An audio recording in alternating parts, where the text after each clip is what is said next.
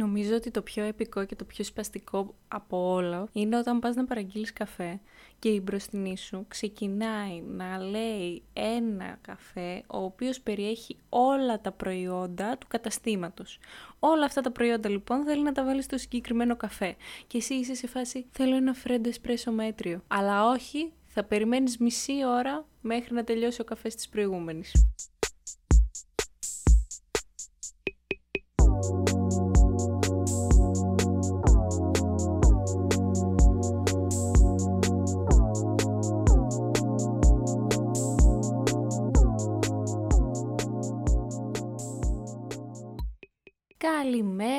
Καλησπέρα, αναλόγως στην ώρα που μας ακούτε, καλώς ήρθατε σε άλλο ένα επεισόδιο Τσάκαστ. Είμαι η Αλκιόνη και για όσους δεν το ξέρουν, στο συγκεκριμένο podcast προτείνουμε ταινίες, σειρές, βιβλία και μουσική ανάλογα με τις παγκόσμιες ημέρες. Τι κάνετε podcastιώτες και podcastιώτησες, επιτέλους μας ανοίξανε ε, μεταφορικά, όχι κυριολεκτικά. Θα δείξει η κυριολεξία αυτής της λέξης αργότερα. Ξεχυθήκαμε, πήγαμε στα μαγαζιά με click away και click in shop. Άντε να δούμε πώς θα πάει και αυτό. Μέχρι να μας ανοίξουν σιγά σιγά και τις καφετέριες. Ε, είμαστε έτοιμοι, το βλέπω εγώ. Μετά το Πάσχα θα γίνουμε όλοι Λούις, δεν θα μπαίνουμε μέσα στο σπίτι μας. Σήμερα λοιπόν είναι 5η 15 Απριλίου και σήμερα είναι η Παγκόσμια ημέρα της τέχνης. Έχουμε πάρα πολλές τέχνες και τελικά το κατάλαβα σε αυτό το συγκεκριμένο podcast. Πέρα από τις βασικές που είναι η αρχιτεκτονική, η γλυπτική, τα εικαστικά, η λογοτεχνία, η μουσική, το θέατρο, ο χορός, ο κινηματογράφος, έχει πει η φωτογραφία έχουν μπει τα κόμιξ και στη δέκατη θέση ανταγωνίζονται τα βιντεοπαιχνίδια με την ταχυδακτηλουργία, τη μαγειρική, τη γραφιστική, την καλλιγραφία, την αρωματοποιία, το χιούμορ, το οριγκάμι, τα τατουάζ.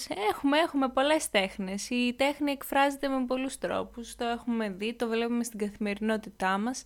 Δεν χρειάζεται κάποιος πλέον να είναι καλλιτέχνης για να εκφράσει μια μορφή τέχνης. Ο καθένας από εμάς ε, δημιουργεί και μία τέχνη από τη στιγμή που ξυπνάει μέχρι τη στιγμή που θα κοιμηθεί. Νομίζω ότι και το podcast πρέπει να ενταχθεί και αυτό σαν μια μορφή τέχνης, καθώς είναι η σύγχρονη μορφή του ραδιοφώνου.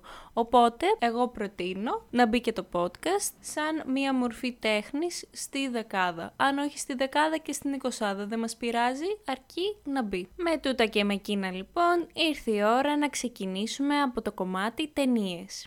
Για τη συγκεκριμένη μέρα αποφάσισα να σας προτείνω την ταινία Monty του 2016 όπου παίζει ο αγαπημένος μας Ethan Hawke και η Sally Hawkins που την έχουμε δει σε προηγούμενη ταινία στο The Shape of Water. Η ταινία μας έχει να κάνει με την πρωταγωνίστριά μας, την Μόντι, η οποία ζει σε μια επαρχία του Καναδά τη δεκαετία του 30 και πάσχει από αρθρίτιδα. Αυτό την καθιστά να έχει κάποιες δυσκολίες στο να βρει μία δουλειά, αλλά δυστυχώς έρχονται έτσι τα πράγματα όπου χάνει το σπίτι της και πρέπει να βρει μια δουλειά για να μπορέσει να συντηρήσει τον εαυτό της. Βρίσκει μια αγγελία σε ένα σπίτι όπου μένει ο πρωταγωνιστής μας, ο Ethan Hawke, ο οποίος είναι ένας κατσούφης ψαράς και δίστροπος, ο οποίος ψάχνει μια οικιακή βοηθό. Η Μόντι πηγαίνει για συνέντευξη ζητώντας τη δουλειά της υπηρέτριας με αντάλλαγμα μια στέγη και φαγητό. Εκείνος δέχεται αλλά υπάρχει το πρόβλημα το οποίο είναι το εξής θα πρέπει να μοιράζονται το ίδιο κρεβάτι.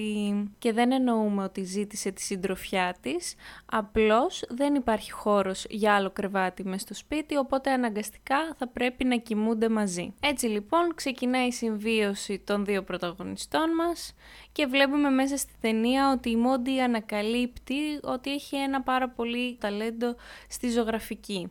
Οπότε ξεκινάει να ζωγραφίζει σε διάφορα μέρη του σπιτιού, σε κούπες, σε πόρτες, ενίοτε σε χαρτί, αλλά περισσότερο σε διάφορα μέρη του σπιτιού. Και βλέπουμε ότι μία γυναίκα από τη Νέα Υόρκη ζητάει να αγοράσει έναν από τους πίνακες που έχει φτιάξει για 5 δολάρια, που εκείνη την εποχή ήταν εκατοντάδες δολάρια, δηλαδή ήταν μεγάλο ποσό. Μέσα λοιπόν στην ταινία βλέπουμε πώς τα καταφέρνει με τη ζωγραφική και επίσης βλέπουμε και τη σχέση της με τον πρωταγωνιστή, εάν καταφέρνει να προχωρήσει, να εξελιχθεί ή να γίνει χειρότερη και τελικά να χωρίσουν για πάντα. Μόντι λοιπόν του 2016, εύχομαι να την απολαύσετε και να σας αρέσει. Για όσους την έχετε δει θέλω να μου πείτε τις εντυπώσεις σας αν σας άρεσε. Εμένα προσωπικά μου άρεσε πάρα πολύ και οι δύο ηθοποιοί, ο Ethan Hawke και η Hawkins είναι εξαιρετικοί ηθοποιοί και οι δύο. Πάμε λοιπόν στο κομμάτι της σειράς. Για τη συγκεκριμένη μέρα έχω να σας προτείνω τη σειρά Riders of the Lost Art του 2014 μέχρι το 2016. Είναι μια σειρά την οποία την έπαιζε η τηλεόραση, νομίζω ήταν το κρατικό κανάλι, δηλαδή η RT1 ή R2 ε, και δεν είχα δει όλα τα επεισόδια, αλλά όσα είχα δει αξίζανε και με το παραπάνω. Η υπόθεση της συγκεκριμένης σειράς είναι ντοκιμαντέρ, είναι καθαρά ιστορική και έχει να κάνει με έργα τέχνης τα οποία είχαν κλαπεί και δείχνει με ποιον τρόπο καταφέρανε να τα πάρουν πίσω και να τα συντηρήσουν και να τα ξαναφέρουν στη μορφή που ήταν πριν τη μερική καταστροφή τους. Συγκεκριμένα μιλάει για έργα τέχνης που όχι μόνο έχουν κλαπεί, αλλά δεν είχαν βρεθεί για μεγάλο χρονικό διάστημα, οπότε είχε επέλθει κάποια φθορά σε αυτά και προσπαθούσαν να τα ανακτήσουν έτσι ώστε πάλι να έχουν το κύρος που είχαν και παλιά. Μέχρι ένα βαθμό ή μέχρι το βαθμό που δεν προκαλούσε κάποιο άλλο πρόβλημα στο έργο. Είναι μια εξαιρετική σειρά, μου άρεσε πάρα πολύ, εκπαιδευτική, καθώς περιείχε και διάφορα ιστορικά γεγονότα, οπότε βλέπεις το δρόμο ενός έργου τέχνης, το πόσα έχει περάσει, πόσα χρόνια έχει ζήσει, οπότε είναι μια εκπληκτική σειρά και αξίζει να τη δείτε. Εύχομαι να σας αρέσει όσο άρεσε και σε μένα. Μπορείτε εννοείται να τη βρείτε online, με υπότιτλους ή χωρίς υπότιτλους, αλλά ξέρετε, Υπάρχει και ο άλλος τρόπος να τη βρείτε χωρίς να είναι μέσα από πλατφόρμες. Πάμε τώρα στο κομμάτι του βιβλίου όπου για τη συγκεκριμένη μέρα έχω να σας προτείνω το βιβλίο «Το Συμβόλαιο του Παγκανίνη», τον Lars Kepler και λέω τον γιατί αναφερόμαστε σε ένα ζευγάρι Σουηδών συγγραφέων το οποίο είναι και σύζυγοι και δεν είναι άλλη από την Αλεξάνδρα Κοέλο Αντορίν και τον Αλεξάνδρ Αντορίλ, οι οποίοι έχουν κάνει το ψευδόνυμο Lars Κέπλερ για να εκδίδουν τα έργα τους. Το συμβόλαιο του Παγκανίνη λοιπόν είναι ένα αστυνομικό βιβλίο, δηλαδή δεν έχει να κάνει τόσο πολύ με κάποια μορφή τέχνης, αλλά συμπεριλαμβάνεται μέσα ο Παγκανίνη που είναι ένας πολύ διάσημος ε, μουσικός, συγκεκριμένα βιολιστής και εμένα προσωπικά μου αρέσουν πάρα πολύ όλα τα κομμάτια που έχει γράψει. Για όσους δεν το ξέρετε, ο Παγκανίνη έχει κατηγορηθεί από πολλούς ότι η μουσική που έγραφε προερχόταν από το διάβολο, καθώς δεν υπήρχαν οι μελωδίες που έβγαζε, ήταν εξωπραγματικές για τον ανθρώπινο νου, οπότε νομίζαν ότι είχε κάνει ένα συμβόλαιο με το διάβολο, έτσι ώστε να γράφει τη μουσική τη συγκεκριμένη, έτσι λέγανε για εκείνον. Το βιβλίο μας βέβαια έχει μια διαφορετική υπόθεση. Στο βιβλίο εμφανίζεται μια νεαρή γυναίκα, η οποία βρίσκεται νεκρή πάνω σε ένα ακυβέρνητο γιότ, στη Στοκχόλμη τα πνευμόνια της είναι γεμάτα θαλασσινό νερό, αλλά δεν υπάρχει καθόλου νερό στα ρούχα της. Η αδερφή του θύματος, που είναι διάσημη ακτιβίστρια για την ειρήνη, καταδιώκεται από έναν δολοφόνο. Την ίδια μέρα, ένα πτώμα ανακαλύπτεται κρεμασμένο από ένα σκηνή μπουγάδας σε ένα διαμέρισμα της Στοκχόλμης και πρόκειται για τον Καρλ Παλμκρόνα που είναι ο Γενικός Διευθυντής της Επιθεώρησης Στρατηγικών Προϊόντων και είναι ο άνθρωπος που επικυρώνει τα συμβόλαια εξοπλισμών της Σουηδίας. Όλα δείχνουν ότι πρόκειται για φόνο γιατί στο δωμάτιό του ήταν όλα άδεια και δεν είχε τρόπο για να σκαρφαλώσει ως το διπλό κόμπο που τον έπνιξε. Ωστόσο, ο επιθεωρητής μας, που είναι και ο πρωταγωνιστής του βιβλίου, είναι σίγουρος ότι πρόκειται για αυτοκτονία. Διεξάγοντας λοιπόν ταυτόχρονα τις δύο έρευνες, ο πρωταγωνιστής μας αγνοεί ότι εισχωρεί σε ένα μακιαβελικό κόσμο, αποτελούμενο από μυστικές προμήθειες, σιωπηλές συμφωνίες και συμβόλαια με τον διάβολο, που δεν μπορούν να σπάσουν ούτε με το θάνατο. Είναι ένα εξαιρετικό αστυνομικό βιβλίο, σε κρατάει συνέχεια στην αγωνία, περιλαμβάνει και τη μορφή της τέχνης που σας ανέφερα παραπάνω, δηλαδή έχουμε κάποιον από τους συμμετέχοντες στο βιβλίο, ο οποίος παίζει ε, βιολί και συγκεκριμένα είναι ένα από τα βιολιά που χρησιμοποιούσε ο Παγκανίνη.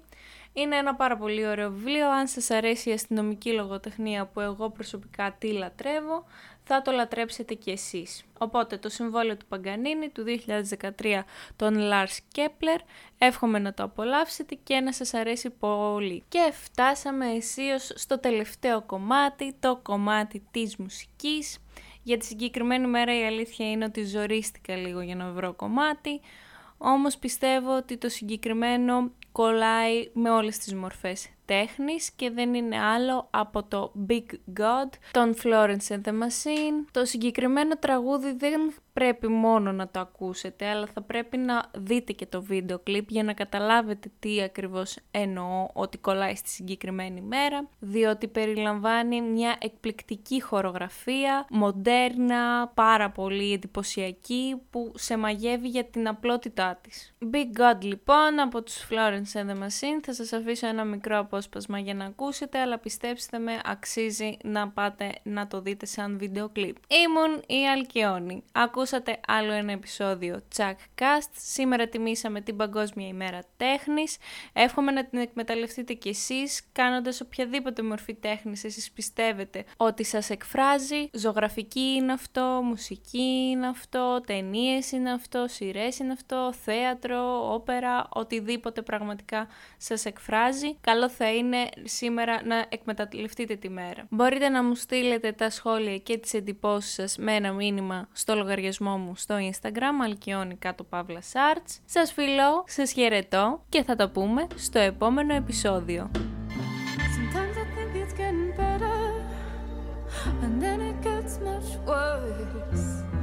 Is it just part of the process? Well, Jesus Christ, it hurts. I should know better, well, I can make this work. Is it just part of the process. Jesus Christ, Jesus Christ, it hurts.